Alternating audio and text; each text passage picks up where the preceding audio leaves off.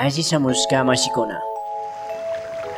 Yaku kawsay yukanchik aspa kunugnina sumaq wayra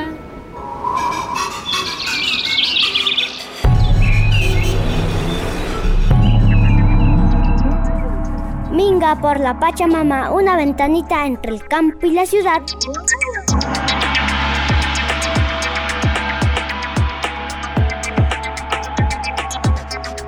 Ashisamushka mashikuna. Ashisamushka mashikuna Bienvenidos y bienvenidas. Muy buenos días, vecinos, vecinas, caseritos, caseritas. Estamos de aquí acompañándoles con su programa Minga por la Pachamama. Muy buenos días, Deli. Muy buenos días, amigos, amigas de la Minga por la Pachamama. Un gusto eh, mandarles un saludo y un abrazo a la distancia en estos tiempos de distanciamiento físico. No se olviden, ¿no? De mantener esta distancia física.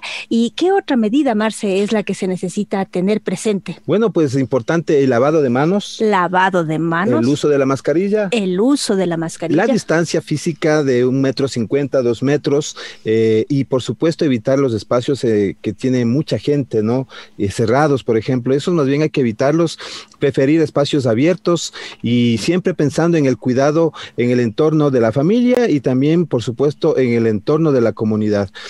Cada acto que nosotros hacemos es un acto que la otra persona también va a estar afectada. Y ese es el mensaje, creo yo, de la COVID-19, ¿no? Nosotros no podemos vivir en un mundo encerrado, sino más bien saber que vivimos en comunidad y debemos cuidarnos en comunidad. Así que si usted está también con tensiones, que está enojado, que está enojada, pues eso también no nos permite a mejorar estas relaciones. Necesitamos Bajar es, la guardia. Bajar la guardia, sí, estar atentos en cuidado social, por supuesto, sin miedo, pero eh, cumpliendo con estas, eh, eh, estos Re- hábitos nuevos, ¿no? La mascarilla permanente, una buena mascarilla, si usted quiere usar una de tres capas para lavarlas, pues, por ejemplo, es importante eso, ¿no? Eh, Cubrirse, ¿no?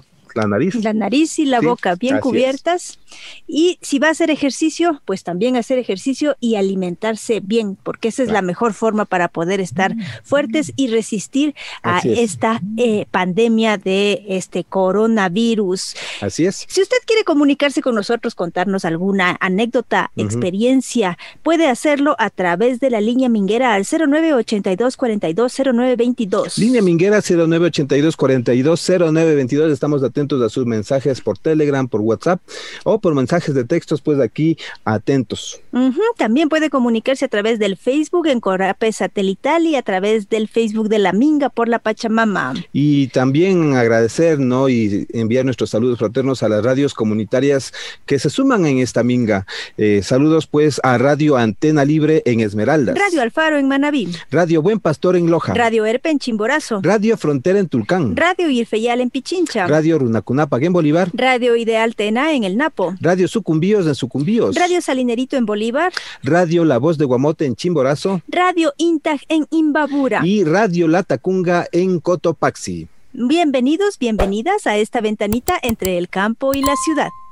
Y regresamos con la Minga por la Pachamama. Marce, ¿qué tenemos para hoy? Bueno, pues estamos con un invitado especial en el que vamos a conocer, ¿no? Varias apuestas eh, en estas relaciones con la tecnología y con las necesidades que se van desarrollando en este cotidiano de querer, pues, cómo nosotros eh, podemos adaptarnos y mejorar las condiciones en el mundo, ¿no? Entonces, sabemos que existen propuestas, ¿no? Así que muy buenos días. Eh, ¿Con quién tenemos el gusto?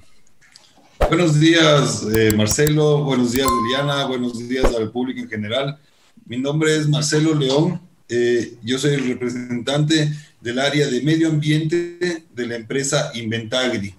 Inventagri nace hace 20 años. Estamos en el mercado cubriendo la, la línea básicamente de lácteos, todo lo que es implementos para actividades de procesos lácteos. 20 años hemos estado en el mercado nacional en todas las provincias de- del Ecuador, ¿sí? con nuestras tecnologías. Hace tres años, viendo la necesidad eh, de adaptarnos a estos cambios, eh, vimos la necesidad de derivar eh, Inventagri a Eco Inventagri. ¿Mm? Para esto, eh, nosotros comenzamos a buscar tecnologías que puedan ser eh, amigables con, con todas las personas, con comunidades, con gente que tenga su pequeña finca, su pequeño huerto. Eh, de esta forma, nosotros estamos innovando con e-, equipos y tecnología que nos van a ayudar a un cuidado del medio ambiente, pero también tener una retribución en cuanto a, a ciertos parámetros que yo les podré comentar un poco más adelante con cada equipo de los que les pueda presentar. ¿Y por qué pensar en esta lógica de pensar el medio ambiente? ¿Por qué es que hacen ese giro en, la, en, Inventagri? Perfecto, y es muy buena pregunta. Eh, nosotros eh, cada vez vemos eh, con preocupación cómo, cómo la naturaleza nos está hablando, porque la naturaleza habla todos los días y nos demuestra con sus acciones, ¿sí? Que le falta algo, que, que debemos eh, regresarle algo nosotros, no solamente quitarle. Y viendo todos los, los, problemas que hay ahora con sequías, con inundaciones, etcétera, eh, nosotros eh, motivados por esto y obviamente pensando en, la gente, pensando en la comunidad, cómo podemos eh, guiarnos y, darnos la mano entre todos para devolverle a, la tierra lo que nosotros le hemos estado quitando durante mucho tiempo. Todas las acciones que nosotros podamos hacer al momento, eh, al día de hoy, no necesariamente lo vamos a, ver reflejado en este momento. Nosotros también estamos pensando eh, en nuestros hijos, en nuestros nietos, que ellos son los que deben eh, quedarse con un mundo más amigable, con un mundo mucho más vivible, eh, más sano, más, más interacción entre las personas y entre el campo. Y en ese escenario, ¿no? Eh, eh, ¿Cómo podemos ahí eh, relacionar, no pensar en esta responsabilidad con las prácticas ambientales, con las prácticas en la agricultura, pero también esta responsabilidad con las prácticas de una empresa, porque también vemos en un escenario en donde ha habido como una relación más bien depredadora, ¿no? Y es interesante mirar no solamente la parte depredadora, sino más bien estas empresas en cambio que tienen esta otra mirada, esta otra forma de pensar. Claro, eh, a nivel de empresa, nosotros somos gestionadores de desde casa a poner un granito de arena para ir haciendo la, la, transformación y darle idea de qué es a dónde podemos llegar, qué es lo que se puede hacer, hacer y a dónde podemos llegar. Por ejemplo, nosotros en, en empresa no somos muchos, somos aproximadamente 15 personas, ¿ya? Pero cada uno tiene, la, tiene el gusto, realmente lo decimos así, de traer, por ejemplo, todos los desechos eh, de residuos de, la, de las casas. Con todos estos desechos, nosotros alimentamos nuestras dos tecnologías de base, que ya les voy a comentar, que son los biodigestores compactos y las composteras. Ya les voy a dar una explicación de cada uno. Pero nosotros estamos haciendo, poniendo nuestro granito de arena desde aquí, desde nuestra empresa, eh, socializando en la casa el manejo de los residuos. Y hoy en día ya los residuos no, solo, no se les ve como la basura que es desagradable botarla, lo vemos como, como el implemento o como la fuente de alimentación de nuestras tecnologías que nos van a dar varias satisfacciones eh, con el trabajo de estos equipos. Oiga, y cuando ustedes decidieron hacer este ejercicio de eh, que las personas que están en la empresa lleven la basura para... ¿Cómo les cayó? O sea, ¿cómo, cómo, cómo fue ese, cómo hizo para que las personas puedan aceptar ¿no? este ejercicio, este desafío de llevar la basura, o sea, llevar sus desechos orgánicos, dejarlos en la empresa? Eh, ¿Qué reacciones hubo? ¿Cómo, ¿Cuál fue las estrategias que usted utilizó para poder convencerles, no sé si decirle convencerles, pero para poder transmitir esta, esta lógica de cuidado? Claro, eh, al, momento eh, es complejo. Eh, es complejo verle a la basura como una fuente de, de, ingreso, ¿ya? Pero nosotros siempre estamos con capacitaciones, siempre estamos eh, a todos nuestros colaboradores, eh, les promovemos el tema de que, de que tenemos que cuidar lo que tenemos ahorita, no por nosotros, como les mencioné antes, no es por nosotros, es por nuestros hijos, es por nuestros nietos y es por nuestro legado. Entonces, siempre hablando con ellos, nosotros siempre tenemos reuniones periódicamente semanales donde, donde vemos si, quién trae y qué cantidad trae. Porque además, aparte del beneficio que tenemos personalmente, ¿sí? nosotros cumplimos también, eh, por ejemplo, el año pasado ganamos un premio a las empresas acá en el Distrito Metropolitano de Quito, ¿sí? de cuidados medioambientales, haciendo un círculo, un circuito cerrado de todo el trabajo que se puede realizar desde casa hacia las empresas. Y en ese sentido, ¿no? Nosotros, por ejemplo, en casa, ¿no? Porque es eh, interesante cómo cómo, me, cómo nos, nos, nos produjo a nosotros cambios, ¿no? Cuando decíamos, vamos a hacer la clasificación, porque esto de que debe separar la basura no es así cosa fácil, ¿no? En la casa nosotros nos ha costado, ¿no? La clasificación en todo lo que se pudre y todo lo que no se pudre. Y después de esto llevarla eh, en la casa y esto llevarla luego a la empresa en ese ejercicio. Eh, ¿Cómo le fue a usted? Porque en la casa como que eh, algo nuevo, ¿no? decir, hay que clasificar. Y decíamos, pero eso que decimos aquí algo nuevo es porque no tenemos ese hábito, es igual que el lavado de manos, ¿no? Tenemos que lavarnos las manos hasta que vino el, virus y dijo, ahora que no nos han hecho caso, todos a lavarse las manos, ¿no? Entonces, vamos a esperar tal vez a que pase algo similar para integrar ese hábito de la clasificación y del residuo. ¿Qué pasó con ustedes? No, eh, no creo que, que debamos llegar a que nos golpee algo como la pandemia. en, nuestro caso, por ejemplo, y en mi caso personal, eh, nosotros tenemos este biodigestor que les voy a mostrar. Eh, lo alimentamos con los desechos orgánicos, ¿sí? Y de estos desechos orgánicos, nosotros obtuvimos, obtenemos biol diariamente, biofertilizante diariamente.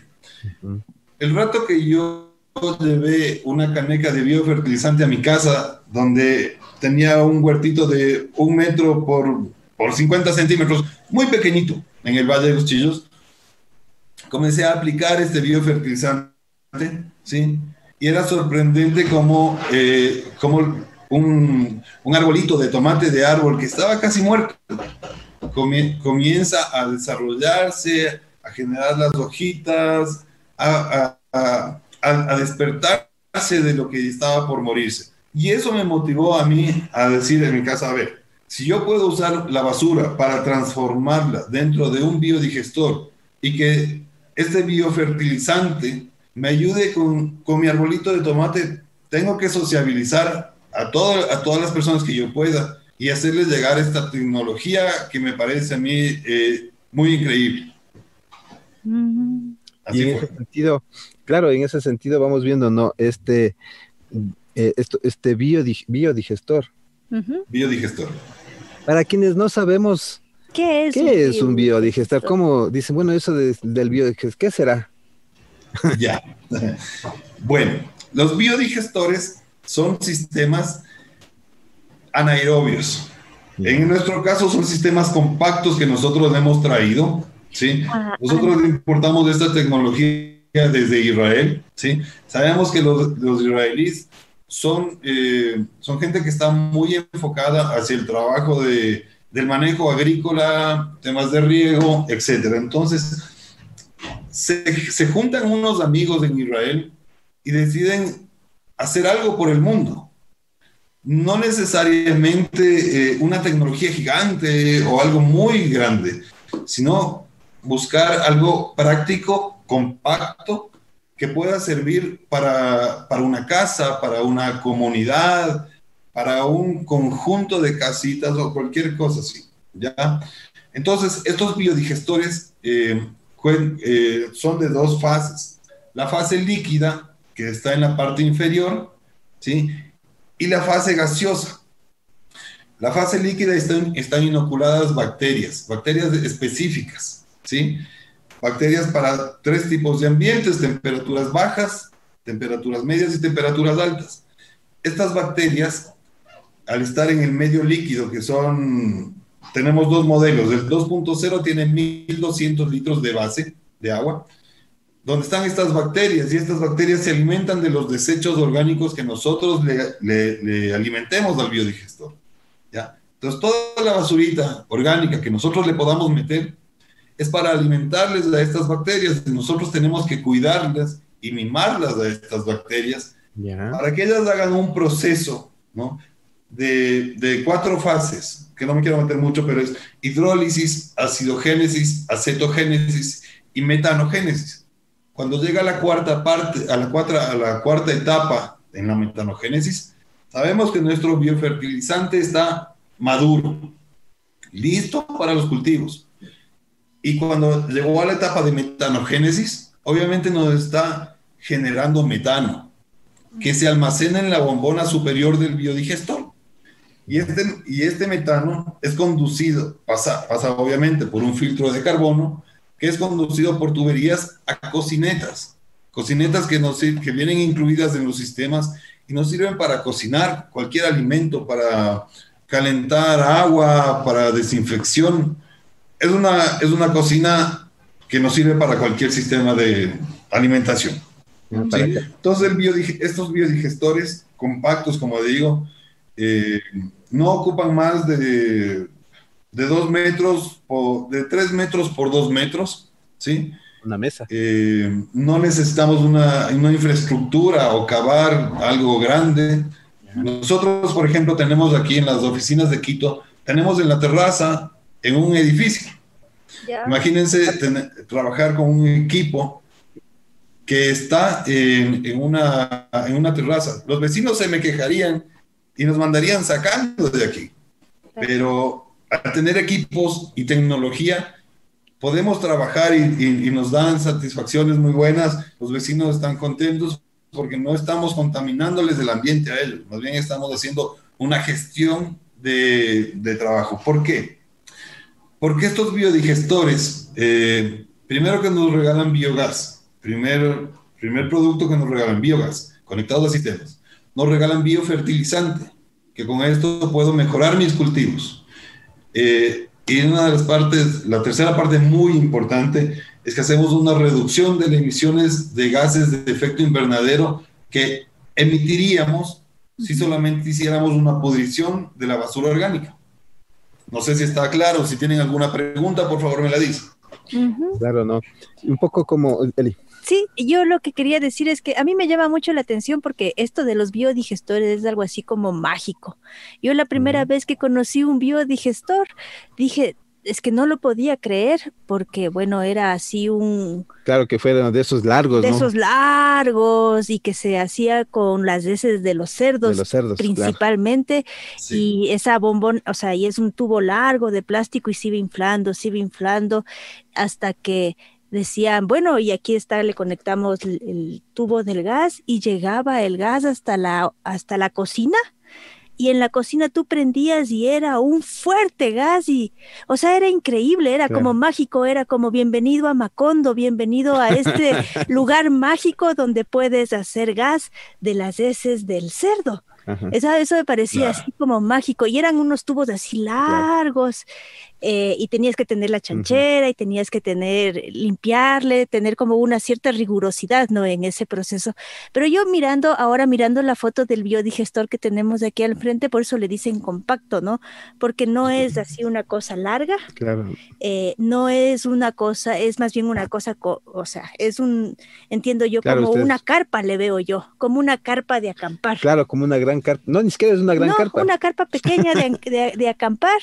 Entonces, eh, yo lo que preguntaría es dos cosas, tenía dos preguntas. La una, este tema de, ¿es posible? Yo pensaba que solo se, o sea, que era mejor hacerlo con desechos de, De- animales, de o sea, chancho sobre de todo. chancho sobre todo, porque decían que ese funcionaba muy bien porque producía metano. más metano.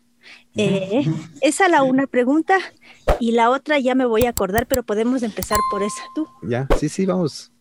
Ya, sí. eh, los biodigestores tradicionales, eh, generalmente implementados en, en las industrias porcícolas, los chanchos, ¿sí? Yo también he, he visto, pues, eh, que son 20, 20 metros de largo que uno tiene que hacer una excavación para meter esta funda de 20 metros de largo, ¿ya? Y sobre, sobre esta excavación y sobre el- este biodigestor, tienen que hacer un invernadero para cubrirle. Claro, hay gente que, que tiene esa tecnología, pero no le aprovecha al 100%. Mm. Sí, estos biodigestores se alimentan con los desechos del estiércol de los animales, ¿ya? Pero, como comento, eh, no le aprovechan al 100%, porque el biogás que, que ellos eh, están obteniendo solamente le queman con mecheros, y le queman para que se vaya al ambiente y no, y- y no les dan un aprovechamiento al 100%, no hacen un, un aprovechamiento circular, ¿ya? Ahora, eh, justamente el tema de alimentación es muy importante. La, la base de alimentación de todo biodigestor, incluido el nuestro, ¿sí?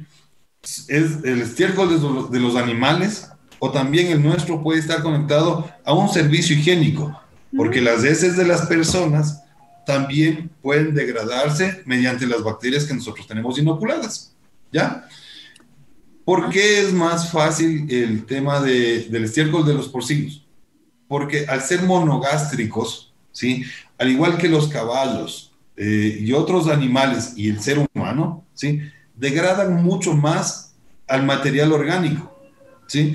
Y ese material mm, mejor degradado, hablemos de un 95 a un 99% de degradación de ese material, es más fácil para que las bacterias puedan alimentarse, multiplicarse y pasar por y, hacerle pasar a, todo el material orgánico por las cuatro fases.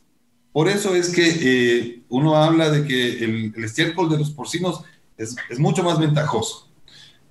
Yo también les puedo comentar, eh, he estado visitando porcicultores desde hace dos semanas en la parte de Manabí, en la parte de Santo Domingo también, porque sí, es un, es un mercado que es un, es un punto que, que hay que ver cómo les podemos hacer que entren, pero a, aprovechar todas la- las ventajas de un biodigestor. Porque no, para nosotros no, es, no me sirve que no haya el aprovechamiento al 100% de un equipo, porque yo no puedo poner un equipo ahí y, y, y dejarle botado, ¿ya?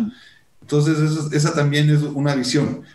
Estar con nuestra tecnología, estar con nuestros equipos, pero que la gente aproveche todo. Las tres ventajas, como le comenté, el biogás, el biofertilizante y la retención de la huella de carbono. Ujú. Y en ese sentido, no pensar, porque también es complejo, ¿no? Eh, cuando se habla ya de, eh, de lo que se alimenta el biodigestor, ¿no? Y entender cómo lograr ese, esa alimentación, porque nosotros, por ejemplo, pensando, ¿no? En el tema de, eh, de las heces del humano, ¿no? que vemos que es un problema en las ciudades, es un problema porque nosotros somos esta especie que no cuida el agua, sino que más bien la contamina. La única, Sí, el no. único animal. El único animal dicen no que no es que el que cuide el agua, sino que el- le contamina el agua que uno va a tomar. Entonces, como decirles a los vecinos y vecinas, imagínese usted que va a coger su agüita del río en donde usted está botando lo del baño, ¿no? Entonces ahí ya vamos a pensar de otra forma, decir, ah, entonces, ¿qué hacemos ahora? Veamos la situación de otra forma, ¿no? Pero eso está sucediendo, ¿no? En ese sentido yo decía, ¿cómo lograr incluir o integrar, ¿no? Tampoco es que vamos a, a, pensarlo así en estas escalas sin, enormes, porque es como paso a paso. Vemos el biodigestor, por ejemplo, para la ciudad, que es una carpa en realidad, ¿no? Es, es como una carpa ahí. Eh, ¿Cuál es la capacidad, por ejemplo, para la alimentación? Y, y, pensándole en, en, en, el baño seco, por ejemplo, como otra posibilidad. ¿No han pensado ustedes también en activar unos baños secos? Porque yo, como no, usted no sabe cómo he estado buscando yo, igual así como del mismo escenario, ver, ver a un biodigestor en la carpa, ¿no? Ajá. Dice, ese es el que, ese es el que yo quiero, ese, ese, me sirve, ¿no? Y pensar en un baño seco también, pensar, ¿no? En estas eh, ideas, estas necesidades ahora, ¿no? Que se, ya son cada vez más evidentes. Justamente, como usted dice, habemos personas que estamos buscando cómo poner nuestro granito de arena para darle cuidado. Les doy un dato. Eh, un inodoro, un baño normal, hace una descarga de entre 5 a 7 litros por descarga. ¿Ya? 5 a 7 litros de agua por descarga. ¿Sí? Nosotros con, nuestro bio, con nuestros biodigestores tenemos la línea del biobaño que viene con el que puede, como digo, nosotros podemos incluir el biobaño. ¿ya? Este biobaño haría una descarga no de, no de, 5 a 7 litros por descarga, haría una descarga de agua de 1.5 litros por descarga. Entonces, ahí yo ya estoy, primero, ahorrando agua, ¿sí?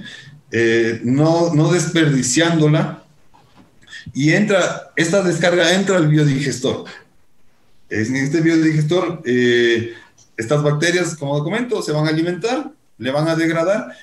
En un análisis previo que se hace, que ya se realizó, eh, con departamentos y con laboratorios establecidos, al momento de ingresar, de que, de que, de que ingresa el biodigestor, estas aguas de los servicios higiénicos entran con una carga microbiana más o menos de 230 mil unidades de, formadoras de colonias, que es lo normal que se va a, a los alcantarillados y que se van a los ríos y a los afluentes, ¿ya? Pero al momento de entrar al biodigestor y pasar por el proceso que realizan las bacterias, ¿sí? De 220 mil, 250 mil unidades formadoras de colonias, nos dejan en menos de 5 unidades formadoras de colonias. O sea, le dejan limpio.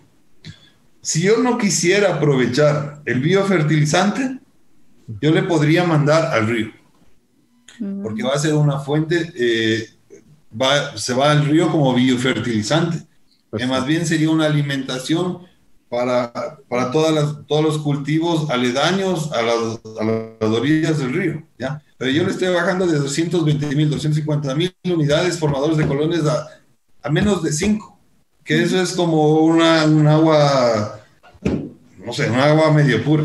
O sea, podemos pensar nosotros si, pudiéramos nosotros hacer una gran minga para toda la gente que, vive alrededor del machángaro, ¿no? es, pensar, es pensar en tener un, un machángara que nuevamente podamos ir a lavar la ropa. Justamente.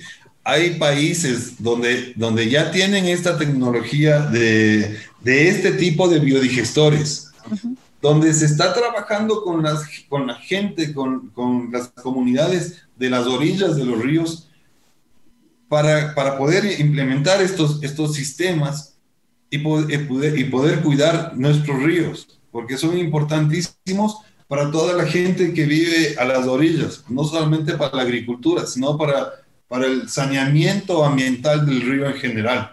Y que obviamente las descargas que se hagan pasando por los biodigestores, ¿sí? sirvan, nos sirvan de complemento para, para cualquier actividad agrícola que podamos tener nosotros junto a los ríos. Claro, en ese sentido, ¿no? Vemos el biodigestor, vemos que hay varias capacidades, ¿no? Eh, en ese marco, y también vemos eh, que también tienen... Eh, Yo tenía una, preguntita más sobre el bio, o tal vez avancemos con el compostaje si quieres, porque creo que va por... Yo quería preguntar sobre la inoculación de las bacterias. En realidad, para las personas que no logramos comprender, eh, que decimos cómo es esto que funciona, que de, de, eh, de, lo que llamamos basura, de los desechos sólidos, de los desechos orgánicos. Eh, ¿Cómo se hace para que eso se transforme? ¿Y quiénes son estas, estos seres, estas bacterias inoculadas y cuál es su superpoder que pueden transformar esta, nuestra suciedad en algo que es, que es amigable con el ambiente? Correcto, correcto. El tema bacterias, eh, las bacterias las tenemos en, en, toda, en todo segmento, ¿ya? Tenemos bacterias patógenas y bacterias benéficas, ¿ya? nosotros usamos bacterias benéficas que están estudiadas desde Israel, obviamente. ¿Cuáles son el tipo de bacterias que nos sirven para degradar los desechos orgánicos? ¿Ya? Entonces, nos mandan, también con la tecnología desde allá, nos mandan eh, bacterias eh, en, fase en fase sólida como polvo, ¿sí? ah, vienen en polvito. En polvito. Así como sal. Sí. Más o menos en, una, en un funditas nos vienen los sets de bacterias que nos mandan ellos. Pero hay una cosa, estas bacterias nosotros las, las diluimos en, en, en agua cruda. No puede ser agua potable porque el agua potable es clorada y las bacterias con cloro se mueren. ¿Ya? Entonces nosotros hacemos mezclas y dependiendo la alimentación donde vaya a estar el biodigestor, porque cada biodigestor en donde pongamos va a ser diferente, ¿ya? Entonces nosotros ponemos este set de bacterias, ¿sí? Con, y hacemos multiplicación bacteriana nosotros acá a, ni, a nivel de, Quito, ¿sí? En, en, en, bosques, en parques o en, en los lugares donde ya tenemos implementados nuestros biodigestores, ¿sí? Son nuestra base de bacteria viva. Entonces, yo cojo esta bacteria viva de los otros biodigestores, le diluyo esta bacteria que nos llega desde Israel, ¿sí? Y cuando yo, eh, cuando yo implemento un biodigestor, le lleno a, a, a, la fase líquida con la bacteria. Tanto la, tanto la bacteria que me llegó desde, desde Israel con la bacteria que está eh, ambientada a la parte de acá de, de Ecuador. ¿ya? Pero como digo, cada lugar va a ser diferente, porque si yo me voy, yo tengo, tenemos implementado un biodigestor en, cerca del Cotopaxi, ¿ya? Una parte súper fría. Y la alimentación básicamente es de, del estiércol del ganado, ¿ya? Entonces, ese es un tipo de biodigestor y las bacterias están, se adaptan a este sistema de, ese, de esa zona. Yo tengo, tenemos otro biodigestor acá en Sangolquí, yeah. que es muy diferente la alimentación. Acá sí, tengo la base de estiércol de, de, de vacunos, pero también le, estoy, le están metiendo eh, de aves, uh -huh. ¿sí? Y desechos orgánicos. Entonces, estas, este es otro, estas bacterias se van acoplando a la alimentación que nosotros le demos. Si yo me voy a Manabí, ¿qué le voy a dar? Depende, si yo tenemos, si tenemos los porcinos, si tenemos eh, vacunos, si tenemos aves, todo va a, cambiar. Pero la base es que nosotros, al instalar un, un equipo de estos biodigestores, nosotros llevamos bacteria para que comience el proceso de multiplicación. Y estas bacterias, como todo ser vivo, se adapta al medio en donde está, a las temperaturas en donde está y a la alimentación con la que se le da a estas bacterias. Entonces, al momento de adaptarse, eh, genera multiplicación bacteriana benéfica. Y al generar la multiplicación bacteriana, están aptas para recibir todos los desechos que sean estiércol o desechos orgánicos que debemos nosotros eh, cuidar el tema de cuánta cantidad de desechos mandamos a los botaderos. Mm. Ah, ¿Sí? O sea, se va complementando, ¿no? Algunos problemas y algunas necesidades. A mí me queda un poco como el tema de que se, si bien es una tecnología que viene de Israel, eh, se puede pensar en que eh, se puede dar ese paso que no dependamos, por ejemplo, de, porque hay que traer el, las bacterias de Israel y ponerlas, ¿no? Entonces ahí también es, es, este tema de autonomía, ¿no? Pensar también que si es que posiblemente se puede ir generando también ya una autonomía en este proceso, ¿no? En el tiempo. La autonomía se da cuando nosotros ya, tenemos instalados nuestros biodigestores aquí, como digo, ya tenemos instalados en varias zonas. Entonces, si yo necesito, uh, ya no necesariamente voy a depender de la bacteria que me, que, que me manden de Israel, porque tengo bacteria viva, bacteria fresca en cada biodigestor. Y, y obviamente nosotros somos una, una, empresa que cada equipo que nosotros eh, implementamos, ¿sí? es, es, un, es una imagen nuestra. Entonces nosotros periódicamente, eh, en caso de biodigestores, cada seis meses estamos visitándoles para ver cómo están nuestros, nuestros equipos, porque esa es nuestra imagen. Y obviamente eh, con la confianza que tenemos con nuestros amigos, clientes, ¿sí? les pedimos, denos un, regálenos un poquito de, de, la bacteria viva que ustedes tienen yeah. y puedo yo ir a inocular en otros biodigestores. Ah, ya sí. Pero mi fuente para yo ser autónomo el tema, en el tema de bacteriano, yo tengo mi propio, bio, tenemos nuestro propio biodigestor en nuestra empresa. Como les dije, tenemos aquí en la, en la terraza, no sé si le pueden ver, capaz que le pueden ver ahí. Ahí, Ahí está. está. Ah, yo pensé que era la cama. ¿ya?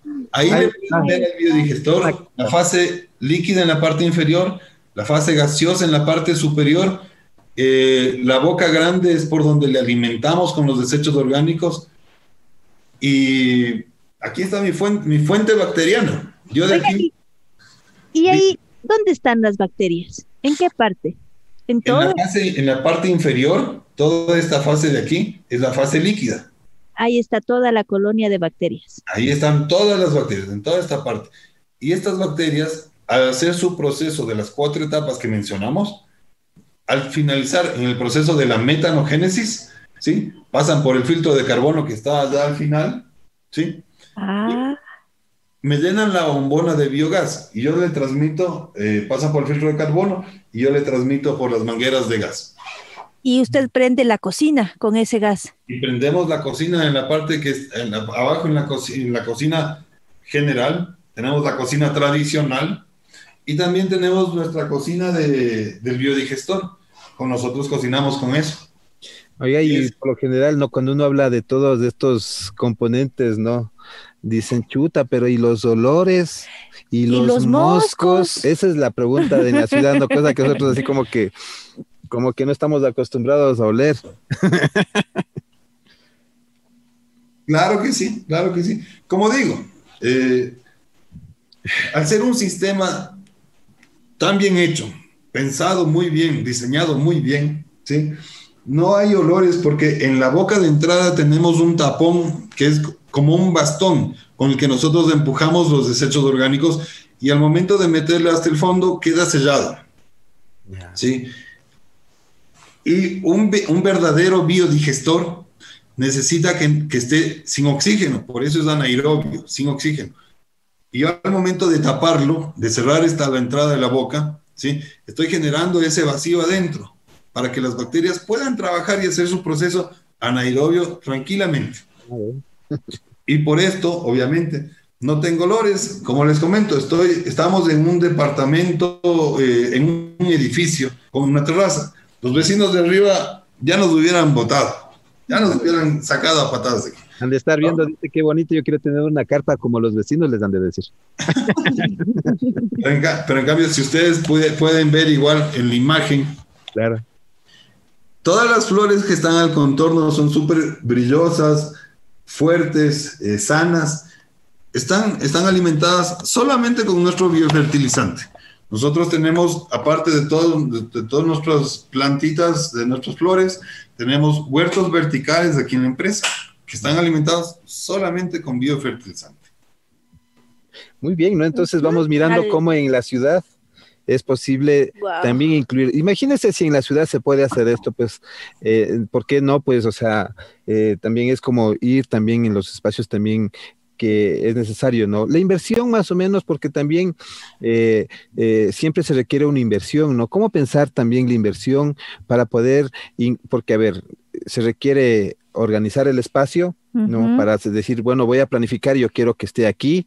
Eh, luego, eh, seguramente necesitaremos algún techito también para que no esté tan a la intemperie, sino hay que cuidar las cosas, ¿no? O sea, y, y pensando ¿no? en esta inversión, ¿cómo le podemos pensar ahí? A ver, vamos, voy a contestar la pregunta anterior de los modelos que tengo eh, conjuntamente con el tema de inversiones, ¿ya? Tenemos al momento dos tipos de biodigestores. El 2.0, que estamos bien, como le vimos, eh, estamos hablando de 3 metros por 2 metros, no es un espacio muy grande. Para la implementación de este biodigestor, solamente nosotros necesitamos una base eh, bien nivelada y firme, ¿sí? Y ponemos el biodigestor. Vamos, le implementamos al biodigestor. Se sugiere, si es una parte fría, como el Cotopaxi, como Tulcán, Quito mismo, se sugiere armar una carpa de lo, un, un invernadero de lo más rústico posible para darle temperatura, porque las bacterias, para que tengan eh, mejor alimentación y multiplicación, necesitan que estén a una temperatura alrededor de los 20 a 30 grados de temperatura, grados centígrados, ¿no? Ya. Eh, el 2.0, el biodigestor 2.0, nosotros le podemos alimentar con 15, con, con 30 15 partes, 15 kilos de fase sólida, más 15 litros de, de agua, ¿sí? Fase, sólida, fase sólida me refiero a los desechos orgánicos o estiércol del ganado. Entonces, 15 kilos más 15 litros de agua son 30 litros que yo voy a meterle, ¿sí? Y durante 30 días va a ser un proceso y me va a dar lo que yo meta, yo saco ese rato. Porque lo que yo meto le empuja a lo que ya pasó durante 30 días, ¿sí? Y si yo meto 30, 30 litros, me van a dar 30 litros de biofertilizante diario, ¿sí? Y este 2.0, 2 a 3 horas de biogás, con una reducción de 6 toneladas anuales de CO2, ¿sí? Nosotros, eh, viendo cómo eh, el tema económico ahora, usando solamente el biofertilizante y poniendo a un, a un valor mínimo de un dólar, un biofertilizante normal en el mercado, estamos hablando de entre 5 a 7 dólares el litro de biofertilizante. Nosotros poniéndole a un valor de un dólar nada más, podemos hacer una, un regreso de nuestra inversión al quinto mes. ¿sí? Es un, es un, el costo de la, del biodigestor puede ser, eh, llama, puede ser muy exorbitante al principio. Este biodigestor está en 3.500 dólares. Ya. ¿ya?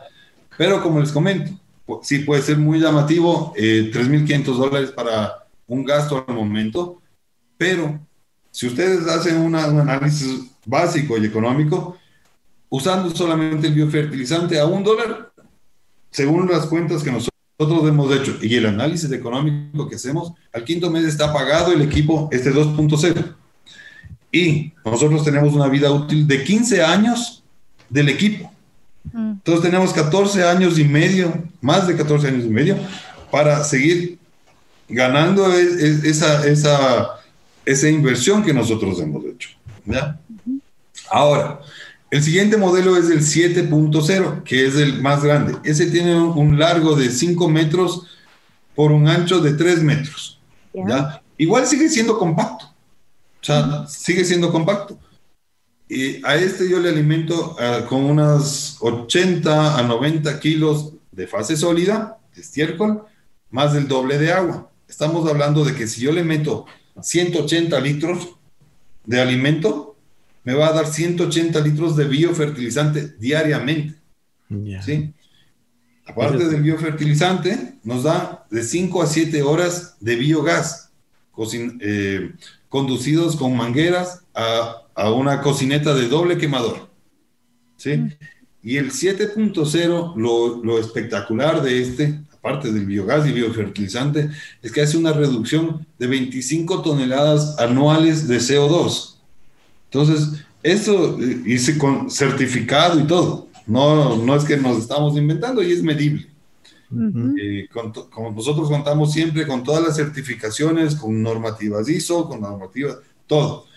Eh, este tema del medio ambiente, al poder hacer una reducción de, de los gases de efecto invernadero, está- estamos poniendo nuestro grano de arena para, para poder ayudarnos entre todos. Ujú. Ajá.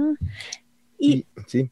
y para eh, un poco para entender más este tema de la reducción de los efectos de gases invernadero, para las personas que no entendemos todavía bien esto, ¿cómo, cómo es que se puede decir eso? O sea, que cualquier basura que yo genere, cualquier producto, o sea, ¿cómo, ¿cómo funciona? Pienso yo en, por ejemplo, los desechos orgánicos, ¿no? Cuando yo pongo en la basura, eso ya me, eso ya genera, y no hago ningún proceso de separación, eso ya genera CO2, estos gases de calentamiento global. Justamente, sí. Normalmente, eh, toda la basura orgánica que nosotros enviamos, eh, desechamos pues al basurero, al tacho de basura, ¿sí? Eh, comienza a generar metano, pero no pasa por las cuatro etapas que es de descomposición, ¿sí? Y aquí se mandan a los botaderos normales y se crean estos gases de efecto invernadero, principalmente es el gas carbono, el, el CO2, ¿sí? Estos gases, eh, por, por su naturaleza, se volatilizan hacia la capa de ozono, ¿sí? Y son las que nos destruyen la capa de ozono, gases de efecto invernadero. Ahora, cuando nosotros hacemos eh, un poquito de conciencia y de control. Si, si yo mando una funda de, de 5 kilos normalmente de basura, ¿sí? Dentro de estos 5 kilos de basura, eh, yo puedo bajarle a que sean 2 kilos de basura, ¿sí? Tal vez ya no voy a tener que mandar todos los días, tal vez voy a mandar cada tres días. Ahí ya estoy ahorrando el tema de gasolina de los, de, los transportes de recolección de, de, la basura, ¿sí? Que los llevan a un botadero. Estos botaderos están colapsados aquí en Quito ya al momento, en, todas las ciudades están colapsando. Y es muy preocupante porque ya no hay dónde meter tanta basura. Entonces yo puedo hacer esa gestión de, de no mandar toda la basura y, y poder trabajar con, con, esa basura orgánica para que me puedan dar un, un rédito tanto económico, que es del biofertilizante. Al biogás no le tomamos en cuenta en la parte económica, porque obviamente eh, es un plus que viene con el sistema. Uh -huh. Nuestro gas es, es, subvencionado al momento, pero hay momentos en que, por ejemplo, en las manifestaciones de, de octubre del año, de hace dos años, pues, eh, había, había problemas con, la, con, con, el gas, que no llegaban a todos lados. Aquí está la, aquí está la solución. O, por ejemplo, con la pandemia, cuando tuvimos que encerrarnos tanto tiempo, con, por cuidado también no se compraba mucho gas. Está la solución aquí al alcance de la mano de todos. El tema de los biodigestores es, es espectacular y sensacional al momento. Claro, no, varias ventajas, ¿no? Y pensar que eh, cuál sería el rol ahí, por ejemplo, de, de un, eh, eh, por ejemplo, en Quito, ¿no? La responsabilidad o la coordinación que tiene que ver con estos rellenos sanitarios, ¿no? Que le ponemos el título de rellenos sanitarios, pero están colapsando. Y que eh, dentro del parte de colapsamiento, pues es la parte orgánica, ¿no? Que se le puede, claro, se le puede transformar. Eh, tal vez alguna alianza con el municipio, eh, incluir eh, estos biodigestores en los, en los edificios públicos, por ejemplo, ¿no? Ya no pensando en la familia, sino en esas grandes infraestructuras municipales que seguramente no necesiten el baño permanentemente. Entonces, pensando, ¿no? En esas, en esas circunstancias de efecto demostración también, ¿no? Como no ha habido tal vez algunos diálogos, algunas propuestas, algunas, eh, algunos coqueteos. estamos en eso, estamos, siempre estamos eh, queriendo contactarnos, eh, entrar con estas tecnologías que son súper prácticas, que toda, la, toda persona puede, puede manejarlo sin ninguna, sin ninguna ciencia, ¿sí? Porque es diseñado para manejarlos eh, crudamente.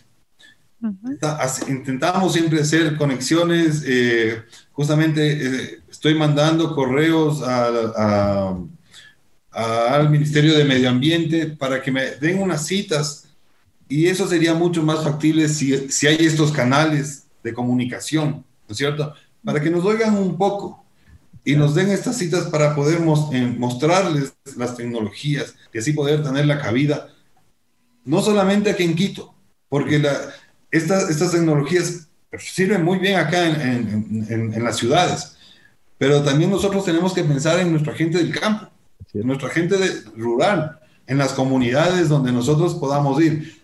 A, el día de ayer estuvo una, una, persona del Oriente, una mujer increíble eh, de la parte de adentro del Oriente. Eh, le, gusta la, le gustó la tecnología porque es autosustentable, entonces nosotros tenemos tanto los biodigestores que pueden conectarse a los baños, las composteras que le van a dar un, o sea, lo que yo no le meta al biodigestor le puedo dar de comer a la, a la compostera y me, me, regala compost. Tenemos luminarias solares, tenemos deshidratadores solares, uh -huh. tenemos una tecnología que podemos hacer en, englobarle para una comunidad, porque esa es nuestro, nuestra idea. Sí, la, la capital tiene gas, tiene, tiene luz, tiene, tiene todo, eh, hay, hay, lugares, sí, de, de, de acá, que, de, de, las ciudades que hay problemas, pero eh, nosotros abarcamos y estamos visualizando más hacia las comunidades, hacia, hacia las pequeñas fincas, para que sean autosustentables, para que tengan ese manejo circular de, de los desechos orgánicos. que gestionen su, su basura en comunidad y, y así poder generar gas, biofertilizante para sus cultivos, porque vemos que este biofertilizante aumenta las, las, características y la calidad de todo, de todo cultivo en el que hemos probado. Eh, por ejemplo, en ganadería, eh, hemos visto que nosotros aumentamos 2.5 toneladas más de material forrajero por hectárea. Eso es representado en, en obviamente, en alimentación del ganado, mayor leche, mayor eh, y, mayor plata para el ganadero. Eh, hemos hecho en cebolla, en la parte de, de, de, la parte norte del país, ¿sí? Donde la cebolla es de lo que es un bulbito así pequeño, ¿sí? Tenemos bulbos grandes con la misma calidad y la misma, el mismo sabor. Entonces, son cosas que nosotros podemos implementar, pero como digo, no necesario, no solamente acá en la ciudad, es, tenemos que alinearnos como, y como todos estamos tendiendo es al campo, porque tenemos que, que virar eh, los ojos al campo, eh, aunque sea mucha frase política, que tenemos que regresar la, la espalda, espalda al, al, campo, es, claro es eso, porque nosotros somos un país eminentemente agrícola. Uh -huh. Y, so, y somos, so, nosotros somos gente que nos gusta trabajar en el campo, ensuciarnos las manos y si es que hay que trabajar con basura, pues trabajamos con basura, porque, porque en, en la basura también está el rédito económico. Claro, no, le trabajan a, la, a, lo que le decimos mal llamada basura y le transforman en estos ¿Alguna pregunta? orgánicos. No, en todo caso, eh, hemos hablado bastante hoy del biodigestor, biodigestor, y entonces quedaría pendiente para seguir hablando, ¿no? Las otras herramientas que ustedes cuentan también, ¿no? Para ver cómo podemos informarnos, ¿no? Eh, saber que hay una necesidad en el planeta, hay una necesidad de incluir estas tecnologías que están a la mano, ¿no? que están ahí, pero que seguramente estamos eh, siendo tomados eh, por estas tecnologías que no son, que, con, que, contaminan, ¿no? Estas vemos que más bien no contaminan, dicen, bueno, hay que tener más plata, le pongo más agrotóxico. Le, pongo más veneno a la tierra y dices que tengo más plata y cuando manejo mal eso además me enfermo. Entonces es esa lógica, ¿no? Decir, bueno, queremos tener más dinero, pero es posible haciendo estas otras inversiones, ¿no? Que se requiere un sistema de conocimiento también amplio y estas otras relaciones, ¿no? Que son estas otras alianzas. Eh, pensar que estos sistemas de biodigestores eh, pueden ser parte de un cambio potente que es necesario ahora, ¿no? Para todos los espacios, no solamente, como dice, la parte de la ciudad, sino efectivamente la ruralidad, la ciudad, el tema ya de cómo estamos eh, tratando eh, sistemas de manejo para no contaminar, que no vayan a la quebrada, que no vayan a los ríos, sino que produzcan energía y que produzcan estos eh, eh, elementos, eh, estos elementos necesarios para producir más vida, ¿no? muchas gracias, ¿no? Queremos agradecerle bastante. Está pendiente los hablar de las otras, de las composteras, de, la composteras, de la parte eléctrica también que nos ha dejado ah, así. Con, eléctrica, claro, que nos, que nos pone, nos pone ahí como en situación de estamos, estos son los lenguajes de, de ahora, de este mundo, ¿no? Sin descartar eh, la problemática que, que, se tiene como país, ¿no? La problemática que existe en el campo, eh, no queremos hacerle un lado a esa problemática, pero sí también ver que hay eh, empresas, ¿no? Empresas serias que están dando una respuesta y de protección a la vida. ¿Cómo se siente, pues, estas empresas deben sentirse como si ya no, es, no estamos haciéndole aquí la publicidad, no nos han pagado para estos espacios de diálogo, ¿no? Más bien es eh, importante reconocer ¿no? Eh, eh, los trabajos que, van en beneficio de la vida en, en, en, su complejidad, pero también complementando. ¿Cómo se siente pues trabajar en esos espacios que a veces son tan cuestionados, así que estas empresas solo nos están haciendo, eh, nos quieren estar enfermando? Sí, eh, Leán y Marcelo, les agradezco mucho. Eh, ¿Qué se siente? Eh, sí, cuando, cuando alguien toca la puerta eh, y es un vendedor, es fastidioso. ¿sí? Puede, ser, puede llegar a ser muy fastidioso. Pero en este caso, nuestra empresa, primero lo que, lo, que hacemos es analizar cuál, qué equipo o, qué podemos nosotros estudiarlo para dar un plus, da- dar un granito de arena, ¿sí? En este caso, los, los y las composteras. Hablemos de eso.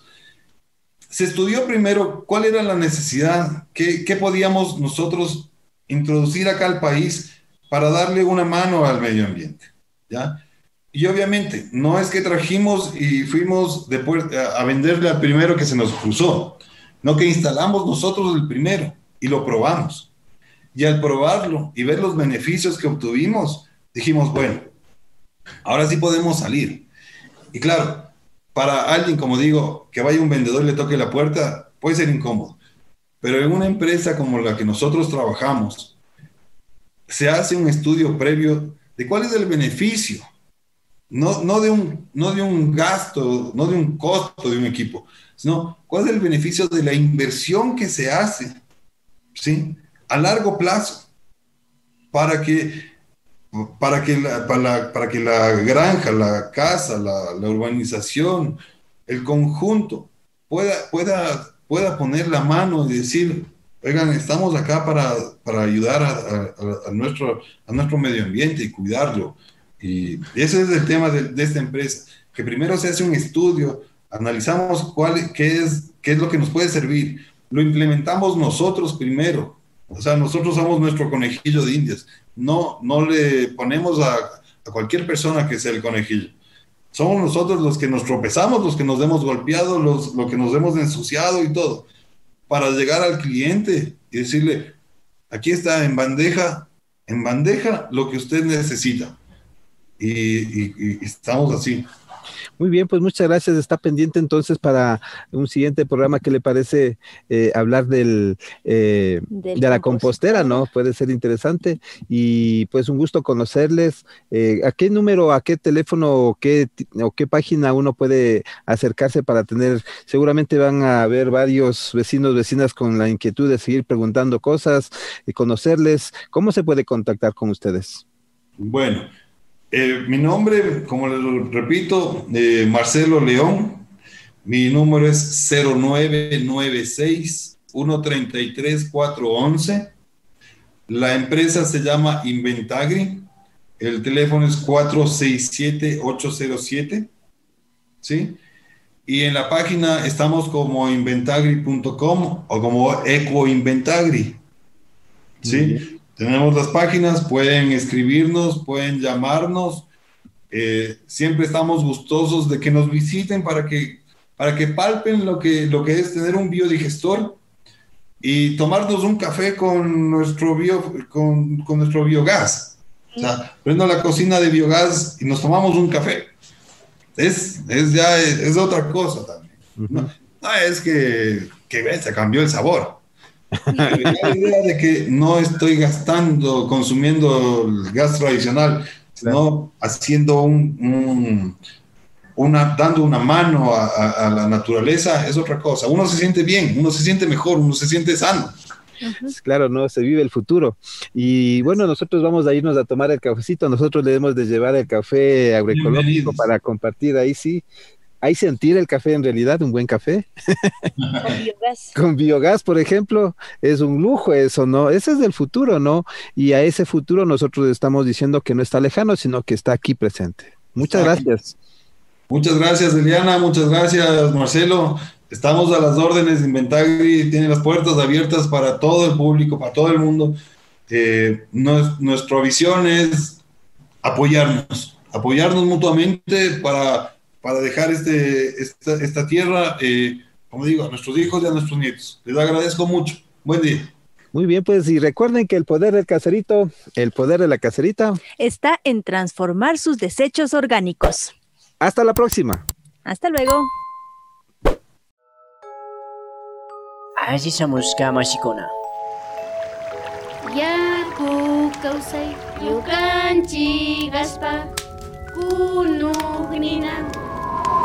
sumaq wayra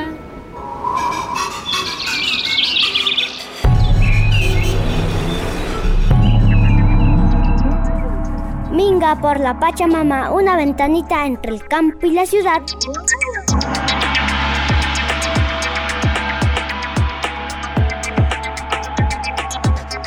Aziza Muska Mashikuna. Allishamushka mashikuna. Bienvenidos y bienvenidas.